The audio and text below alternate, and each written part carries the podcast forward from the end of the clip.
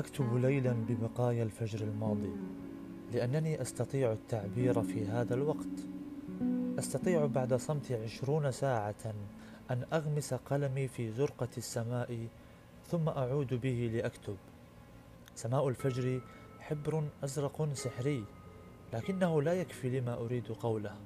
لا أستطيع تذوق الطعام هناك مرارة في فمي تأكل كل النكهات في سبيل بقائها. ولا زلت لا أستطيع تذكر الأحداث. أفتقد ملمس الرصيف وأضواء المدينة بعد الواحدة عندما تبدأ في إرسال شفراتها والتحدث معي وأفتقد القدرة على الحزن.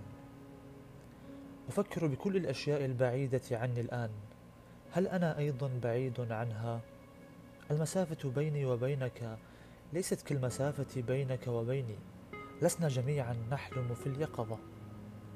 حاولت قتل الوقت ثم فجأة حاولت أن أزرع وقتا جديدا لا أحتاج لقتله بل أحتاج لشرائه.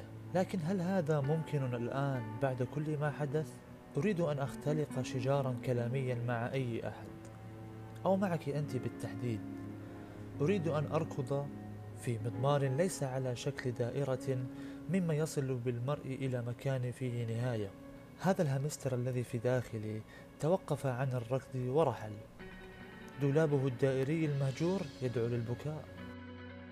رأيت في منامي هذه الليلة حلما لا يزال عالقا على جلدي حتى بعدما استحممت. رأيت أنني على مركب صغير ينطلق من يابسة في بحر شديد النظافة والتلألؤ ميمما نحو جزيرة عليها قطار ومسجد. وممسكا بمعولي أرخيه على كتفي وأنا أنظر للحياة من خلفي وأقول وأخيرا سأرحل كما أريد سأختفي وأرحل والبقية أحداث غير مفهومة. استيقظت ووجدت أنني لا أزال هنا عالقا في هذه الغرفة ولا أستطيع الركض.